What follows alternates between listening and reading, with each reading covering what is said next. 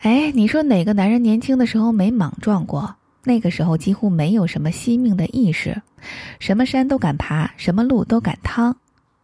夜路走多了，难免撞鬼。后来到底还是出了几次事儿，断过两回肋骨，残过几根手指。但好歹命贱，藏地的赞神和念神懒得收我。左手拇指残在滇藏线上，当时遇到山上滚石头，急跑找掩体的时候一脚踩空，咕噜噜滚下山崖。当时浑身摔得淤青，但人无大碍，就是左手被石头豁开了几寸长的口子，手筋被豁断了。我打着绷带回济南，下了飞机直接跑去千佛山医院挂号。大夫是我的观众，格外照顾我。他仔细检查了半天后，问我说：“大兵，你平时开车吗？”我说：“您几个意思？”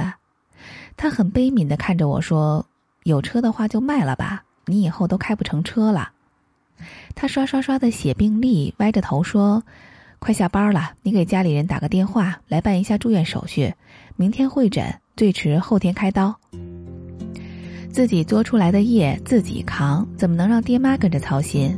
我犹豫了一会儿，拨了杂草米的电话。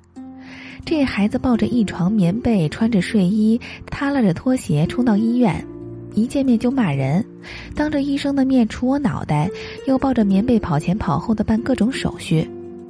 我讪讪的问：“恩公，医院又不是没被子，你抱床棉被来干嘛呀？”他懒得搭理我，一眼接一眼的白我。到了住院部的骨科病房后，他把我摁在床上，强硬无比的下命令：“你给我好好睡觉休息。”医院的被子本来就不薄，他却非要把那床大棉被硬加在上面，然后各种掖被角，掖完被角，双手抱肩，一屁股坐在床边，各种运气。隔壁床的病人都吓得不敢说话。我自知理亏，被裹成了一个大蚕蛹，热出一身白毛汗来，也不敢乱动。他就这么干坐了半个晚上，半夜的时候歪在我脚边，轻轻打起了呼噜。他在睡梦中小声嘟囔：“哥，别死。”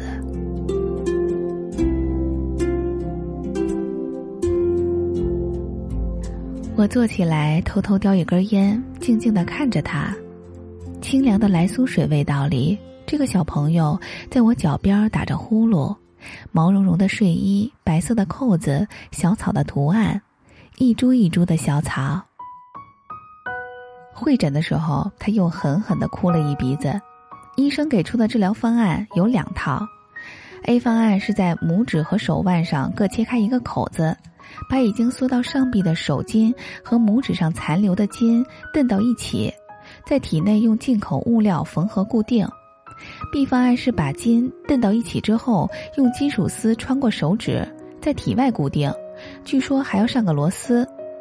治疗效果相同，B 方案遭点罪，但是比 A 方案省差不多一半的钱。我想了想，说那就 B 方案好了。没办法，钱不够。那一年有个兄弟借钱应急，我平常没有什么大的开销。江湖救急本是应当，就把流动资金全借给了他。现在连工资卡的余额算在内，账户上只剩下两三万块钱，刚好够 B 方案的开支。B 方案就 B 方案，老爷们家家的皮糙肉厚，遭点小罪而已，没什么大不了的。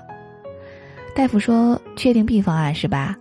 我说：“啊。”杂草米忽然说：“哎。”借钱的事儿他不是不清楚，银行卡什么的都在他那儿保管，他不会不知道账户余额。我说 B，他大声说 A，我说一边去，你别闹啊！他立马急了，眼泪汪汪的冲我喊：“你才别闹，治病的钱能省吗？”他一哭就爱拿手背捂眼睛，当着一屋子医生护士的面呜呜的哭了起来。我觉得太尴尬了，摔门要走。医生拦住我打圆场，好了好了，你妹妹这是心疼你呢。当着一屋子外人的面，我又脸红又尴尬，想去劝她别哭，又抹不下脸来，又气他又气自己，到底还是摔门走了。一整个下午，杂草敏都没露面。到了晚上，我饿得要命，跑到护士值班房蹭漂亮小护士的桃酥吃，正吃得高兴呢，杂草敏端着保温盒回来了。他眼睛是肿的，脸貌似也哭胖了。他把保温盒的盖子掀开，怯生生的拿到我面前说：“哥哥，你别生气了，我给你下了面条。”一碗西红柿鸡蛋面冒着热气，西红柿切得碎碎的，蛋花也碎碎的。我蹲在走廊里，稀里呼噜的吃面条，真的好吃，又香又烫，烫得我眼泪噼里啪啦的往碗里掉。从那一天起，只要吃面，我只吃西红柿鸡蛋面，再没有吃到过那么好吃的西红柿鸡蛋面。我吃完了面，认真的舔碗，杂草敏蹲在我旁边，小小声的说：“哥，我以后不凶你了，你也别凶我了，好吗？”我说：“嗯嗯，谁在凶你，谁是狗。”我腾出一只手来，敲敲他的头，然后使劲儿把他的短头发揉乱。他乖乖的伸着脑袋让我揉，眯着眼笑。他小小声的说：“我看那个小护士蛮漂亮的。”我小声说：“是的，是的。”他小声说：“那我帮你去要他的电话号码好不好？”我说：“这个，这个。”小护士从门里伸出脑袋来，也小小声的说：“他刚才就要走了，连我 QQ 号都要了，还吃了我半斤桃酥。”最后，到底还是执行了 A 方案。他知道我死要面子，不肯去讨债，也不肯找朋友借，更不愿向家里开口。缺的钱，他帮我垫了。他工作没几年，没什么钱。那个季度，他没买新衣服。手术后感染化脓，加上术后粘连，足足住了几个月的医院。杂草敏那时候天天来陪床，工作再忙也跑过来送饭，缺勤加旷工。奖金基本给扣没了，但是我一天三顿的饭从来就没耽误过。我衣来伸手，饭来张口，难得当回大爷。人家住院都住瘦，我呢是蹭蹭蹭的长肉，脸迅速圆了。整个病房的人都爱他，我骗他们说这是我亲妹妹。有个小腿骨折的小老太太，硬要认她当儿媳妇儿。很认真的跟我数到他们家有多少处房子，多少个铺面。杂草敏和那帮小护士玩成了姐妹淘，你送我个口红，我回赠个粉饼，聚在一起叽叽喳喳的聊电视剧。人家爱屋及乌，有两个小护士经常在饭点儿蹭蹭蹭的跑过来摸摸我脑袋，然后往我嘴里硬塞一个油焖大鸡腿儿。他们跟着他一起喊我哥。但老摸我脑袋，把我当小孩儿，搞得我怎么也不好意思开口要电话号码。生病呢也不能耽误工作，台里催我回去录节目，整条胳膊打着石膏上台主持，终归是不妥。杂草敏这时候给我搞来了一条彩色布套子，套在石膏上，时尚的一塌糊涂，像花臂纹身一样漂亮。录节目的间隙，他神经兮兮的拿着透明胶跑过来往布套子上摁。我说：“你干嘛？”他呲着牙笑说：“上面粘的全都是白菜的狗毛，镜头一推，特写特别明显。我给你粘粘哈。”我揪着他耳朵，让他老实交代这条布到底是什么东西的干货。我他妈胳膊上套着杂草米的彩色长筒袜。主持了一个季度的节目，你信不信？整整半年才最终痊愈。拆石膏的时候是腊月，那年的农历新年和藏历新年正好重叠。我归心似箭，第一时间买票回拉萨。杂草敏帮我收拾行囊，他偷偷把一条新秋裤塞进包里，我没和他争，假装没看见。依旧是他牵着白菜送我。依旧是将家产托付给他，依旧是在机场大巴站分别。我隔着车窗冲他招手，很紧张的看着他，怕他再喊什么“哥别死呀，要活着回来哈”。他这回没喊，西风吹乱了他的刘海儿。他蹲下身来，抱着白菜的脑袋，一起歪着头看着我。那年开始流行举起两根手指比在脸庞。他伸手在脸庞，笑着冲我比了一个 V，要多二就有多二。那年的大年初一，杂草敏给我发来一条短信：“哥，好好的。”我坐在藏北高原的星光下，捏着手机看了半天。而后每一年的大年初一，我都会收到一条同样的短信。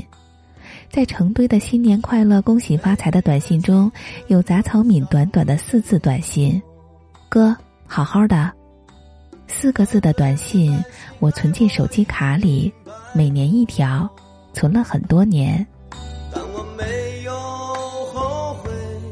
后来，杂草敏离开了济南，蒲公英一样飘去了北京，又飘回了南方。再后来，他飘到澳大利亚的布里斯班。在当地的华语电台当过主持人，热恋又失恋，订婚又解除婚约，开始自己创业，做文化交流也做话剧，天南海北兜兜转转，辛苦打拼。无论身处何方，每年一条的短信，他从未间断。很多个大年初一，我收到那条四字短信后，都想回复一条长长的短信。可最终都只回复了四个字了事，乖，摸摸头。敏敏，我不知道该说些什么。你喊我哥喊了十几年，可一直以来我都明白，那些年不是我在罩着你，而是你在心疼我。有些话年轻的时候羞于启齿，等到张得开嘴时，已是人近中年，且。远隔万水千山，我好像从来没有跟你说过谢谢，原谅我的死要面子吧。那时候我也还是个孩子，其实我现在依旧是个孩子，或许一辈子都会是个颠三倒四、不着调、不靠谱的孩子。喂喂喂喂，谢谢你。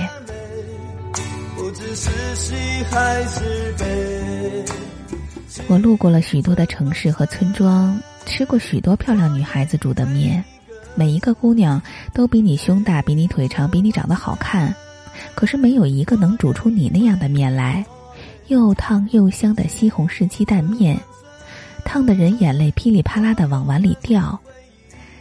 真想再吃一次呀！今宵除夕，再过几个小时就能收到你的新年短信了。此时我这里有酒有琴有满屋子的江湖老友，你呢？杂草一样的你，现在摇曳在何方？好好的，乖，摸摸头。大兵，除夕夜于云南。还好，可以回忆那段时光。